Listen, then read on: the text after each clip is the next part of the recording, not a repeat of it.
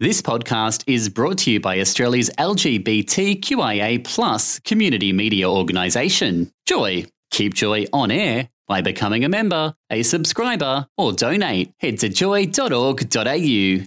Joy, a diverse sound for a diverse community. Joy 94.9.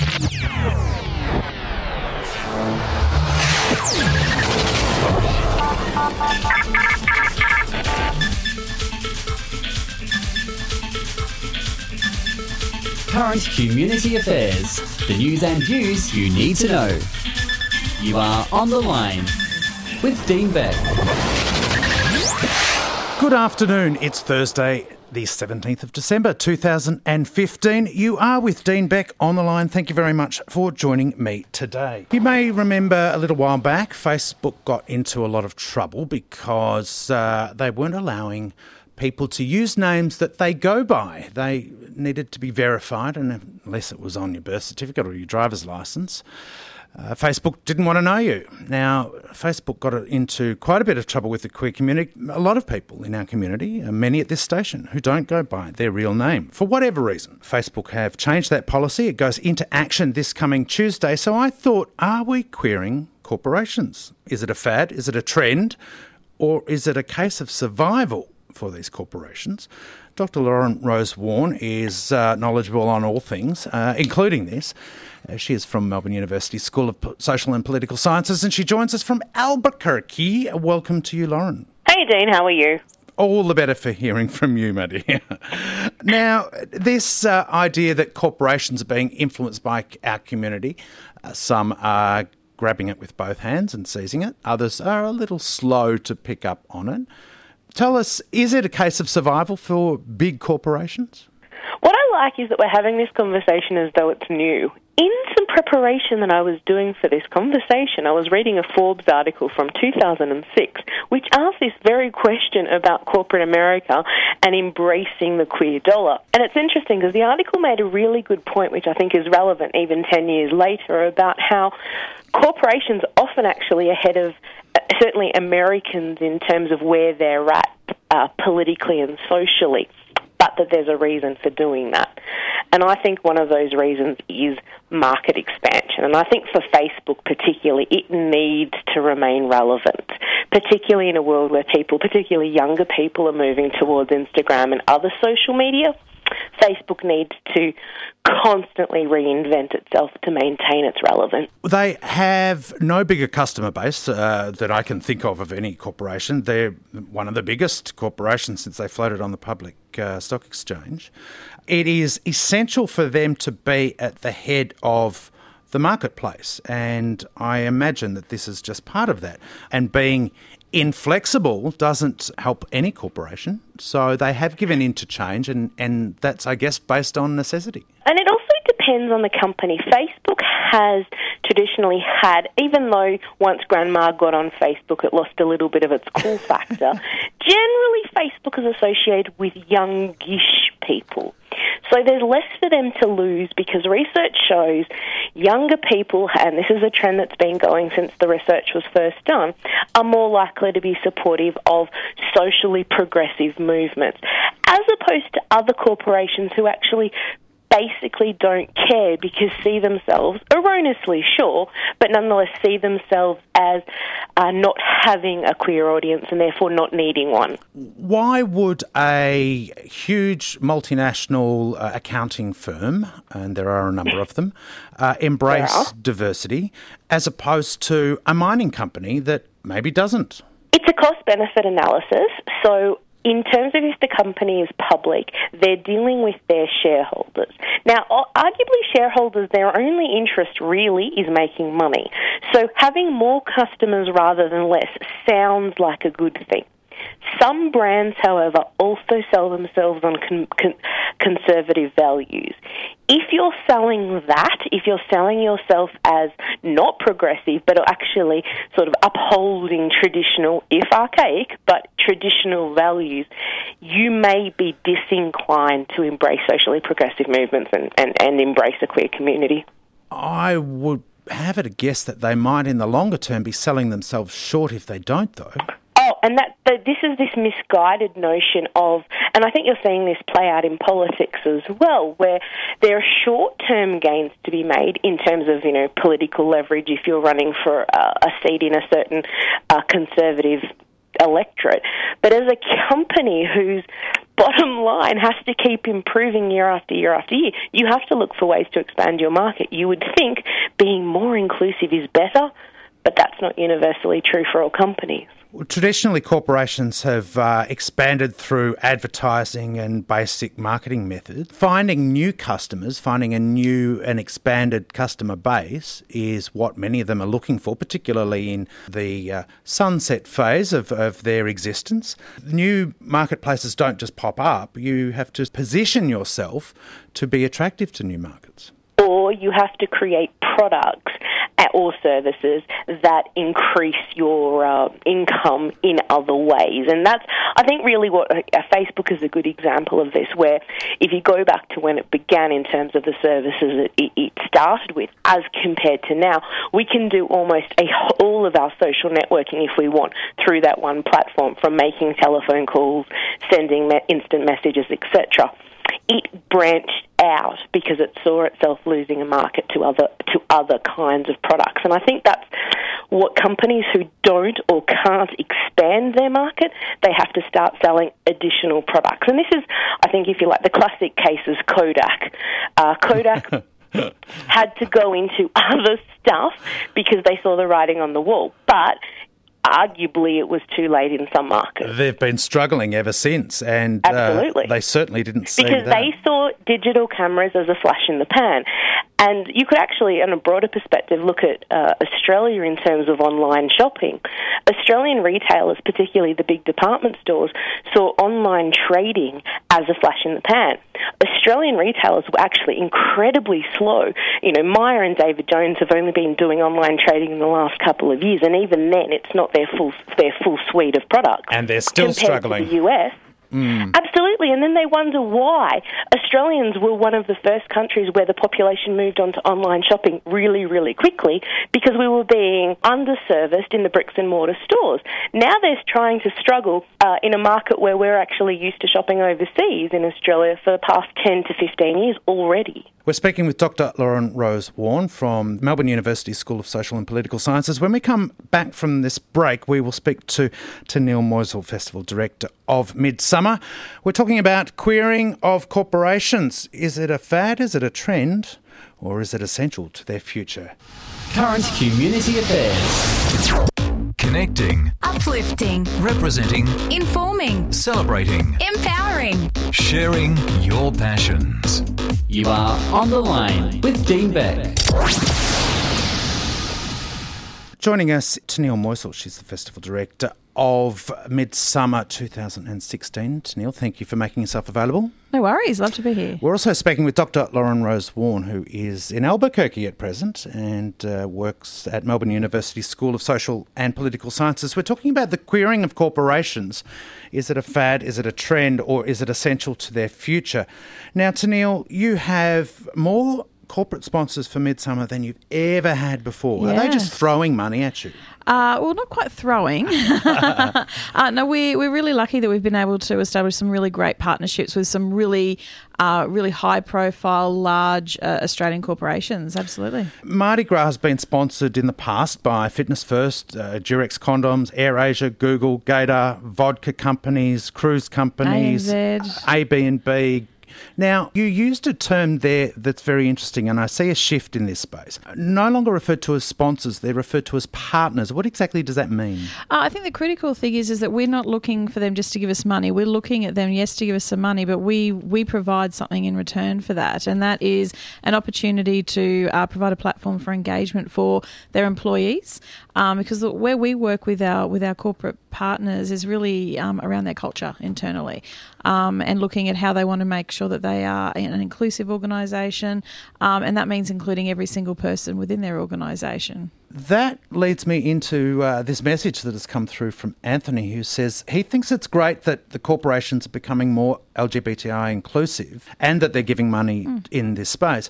But he wants to know: Do they march at our human rights rallies? And they, that's they do at mine. that, but that's a fair comment, Yeah. um, especially around partnerships.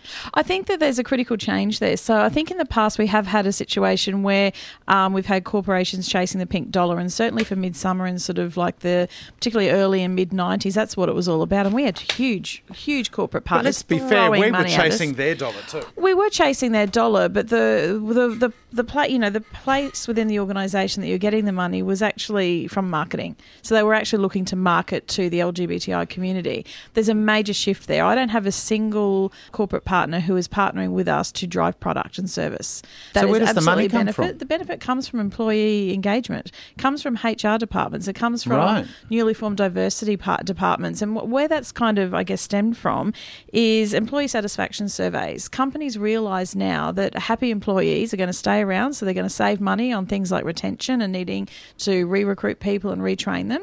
And the best way to do that is allow people to come to work and be their entire selves. So, probably about 10 years ago, employee satisfaction surveys became this really big thing that you, you needed to go out and do.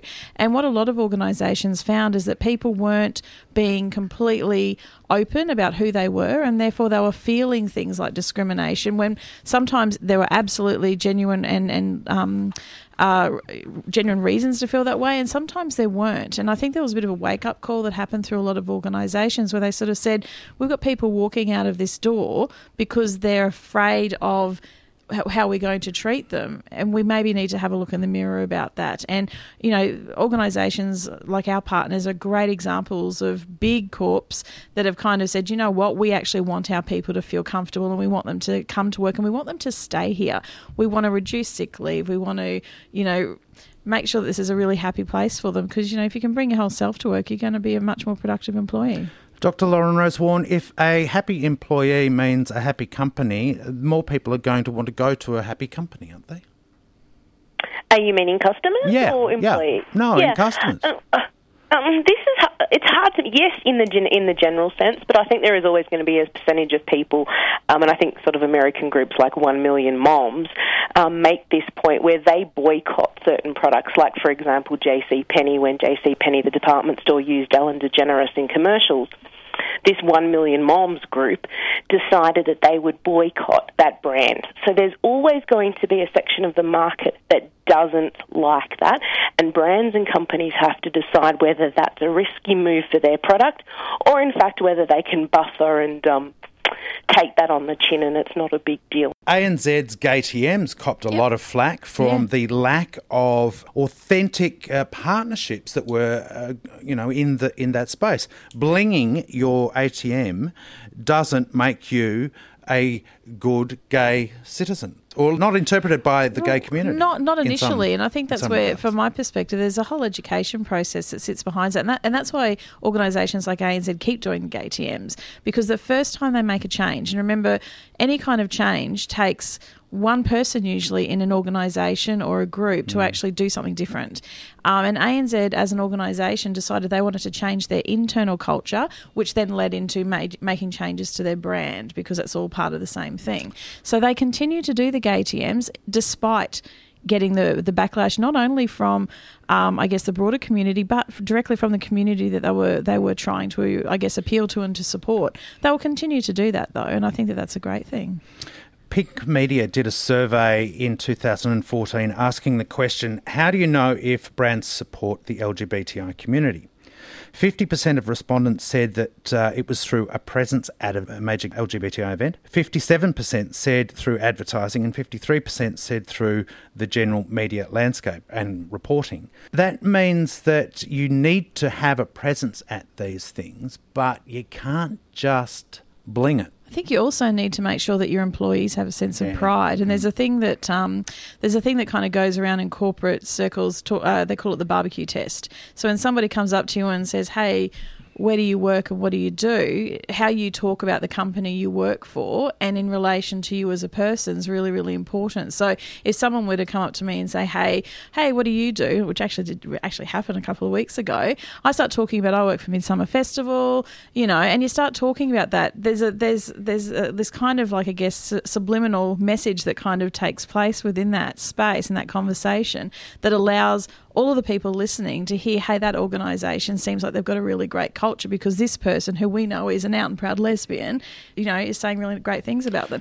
So there, there's absolutely the mass appeal through marketing and that sort of thing. But I think that companies realise that their best advocates are actually their employees because they're the people living and breathing the culture. Lauren Rosewarne, uh, the Commonwealth Bank copped a bit of flack in this space, I think a couple of years back, with a trans employee. Diversity, if it's going to be embraced, has to be embraced as a cultural change and right through an organisation. Yeah, and particularly in this social media savvy world, inconsistency in branding and inconsistency in messages is actually more damaging than not being part of the space at all. Because again people will be very ready including the community itself being ready to jump on these kind of inconsistencies. So brands need to be and companies need to be really careful that it doesn't look like they're just trying to court the so-called pink dollar but in fact that they're embracing culturally across their organisation these set of values. And it's values that's the important part as opposed to just a bottom line in, uh, interest in expanding your market. The Pink Media Group asked uh, a survey of the gay community to vote for uh, the most LGBTI friendly company in a key category. And under the auto category, they had Holden, Mazda, Subaru, Toyota, and Hyundai. And 60% of respondents said that none of those companies were LGBTI friendly. Oh, not even Subaru. Not even Subaru. Wow. Isn't that interesting? When Yeah. it came to banks, they had Commonwealth, Westpac, ANZ, and NAB, and 50% said none of the above. Mm. Now, that was in 2014. I wonder if that shifted. It may have, but, But it's also. Oh, no, you go. sorry. So I should It's have directed that question to somebody. Lauren, I wonder if that shifted. Uh, well, in the United States, car companies, it's actually a much better, you know, for all that I can criticise the US, in terms of television commercials, there is a far bigger LGBTI presence in commercials here than there is in, in Australia. In car companies, it's actually quite noticeable. They will also include same sex couples in their advertising, you know, often in uh, montage scenes or, or, if you like, all the different consumers showcased in, in their advertisements. It's not something you see in Australia very often, which I think contributes to the idea of a suspicion as to how friendly these companies are. Now, in this partnership space, Tennille, what does that look like? On the ground, what do I, as a member of the community, Mm. see that partnership look like? Uh, so I guess some examples for, for Midsumma would be our stall holder area at Carnival. So we have all of our partners um, have a stall, and rather than just giving out information, you won't find too many of them just handing out information about the services they provide. They actually think about how they can actually engage their employees to come down and represent their brand in some kind of fun way. So when you're negotiate, negotiating a deal, Yep. um, they'll say, "Oh, we'll throw fifty thousand dollars at you." You say, "Fine," Mm-hmm. but part of the deal is you've got to turn up at uh, Carnival Day. Yep. You've got to march in Pride. Mm-hmm. You've got to have a presence elsewhere. Yeah. We'll do X, Y, and Z to promote your brand. Yeah. But you also have to think about how you're going to engage with us. we really like it. We don't we don't have to say those things. Okay. So when we actually talk to um, a prospective partner about coming on board with us, what we actually do is we actually say to them, "You get to do these things." Right. and they get excited about the opportunity to use the platform. Uh-huh. So um, we we don't have anyone that just gives us money. What we have is is uh, companies coming to us saying we want to be part of this amazing event that you put on every year because we see that there's value in you know three years ago um, it's, it's quite common to hear three years ago we we surveyed our people and six percent identified as LGBTI um, and as that as the years are going on that's now up to thirteen percent and fourteen percent. It's important for us to show that we support our, our people. Do you think that we as a community are a bit slow to catch on in some of this? I think we're, we're laden with fear, to be honest with Right. you, um, because we, we've all heard the stories or we've all got personal stories about, um, you know, being either a customer or an employee where things haven't gone well for you. What we need to be doing is really be promoting those organisations that have done the work um, and are making changes. And there are some great stories out there. Seek have got a fantastic new uh, process um, that they or a new product or service that they're providing, which will actually allow employees to make recommendations for the company they work for. So you can log on to Seek now and actually see by category and by industry what are the best companies to work for, and they don't just rate them overall, they rate them across things like diversity, career opportunity, and things that are actually really important to people. So when you're making that decision to, to join an organisation, you can actually sit back and say, well, I know that this one's going to pay me really well, but they haven't scored mm, really mm. high in a diversity or inclusivity space, or vice versa. But you know what you're getting yourself into, and you get to make that decision. But I think that we, we, it's still changing, and we've got some. I mean, AGL is one of our new partners, 130 odd years old, the oldest privately owned company in Australia. You can bet your bottom dollar their policy documentation is going to need a little bit of work. Yeah, sure. And that that's just a reality. Really huge organisations take a long time to change, but it takes really passionate people to lead that within those organisations. And our job is to kind of recognise those people and continue to support them, and maybe be a little bit forgiving when they kind of muck it up a bit, because no change is perfect the first time. Lauren Rosewarne, as a community, we're quick to criticise, um, not so quick with the praise, though. Yeah, and I really like that point that Neil just made about um, not jumping on mistakes, and I think this is something that social media loves. So do uh, radio commentators, by the way. But anyway, Personal experience, Dean? But any slip in language, for example, is pounced upon. And I think we need to be really careful that for some of us this is old hat, others it's new. And I, I think particularly trans is a good example where this stuff is for a lot of people. No one's, in, a lot of people aren't intending to be offensive. They're just finding their feet in terms of language. And I think we need to be a embracing uh, environment for people to do their bit as opposed to being a sort of PC um, militant sort sort of army waiting for people to screw up. Lauren Rosewarne's final comment there, I think, pointed to me a couple of weeks ago. Now, um, Tennille, you had a word to say. Yeah, no, I completely agree. So one of my favourite things to do is to go and meet with um, with new partners, um, and there's always um, there's always a conversation with a couple of them that's that feels a little bit awkward for them. They want to get excited and they want to say so many things, but they actually just don't have the words to say. And my my job is really to provide that safe place to say, look, you know, say what you want to say, and I'll I'll give you the right words, but to to not be offended by it because their intentions, I completely. You know, appreciate their intentions to support. And I would suggest that it's the wise ones that seek out that counsel and Yeah, that conversation exactly before right. they take a public platform. Yeah. Tennille Moisel, thank you very much for joining us today, Festival Director of Midsumma, and Dr. Lauren Rosewarne, always a delight. And uh, again, Anytime, Dean, you stick you. it up me every time. Thank you, darling. you are with Dean Beck on the line. You're with Melbourne's most lovable. Big gay voice. Dean Beck. If you want someone else. Listen to Real Radio. Joy 94.9 is a GLBTIQ community radio station in Melbourne, Australia. Support Joy 94.9 by becoming a member at joy.org.au. Thanks for listening to another Joy podcast brought to you by Australia's LGBTQIA plus community media organisation, Joy. Help us keep Joy on air. Head to joy.org.au. Joy, a diverse sound for a diverse community.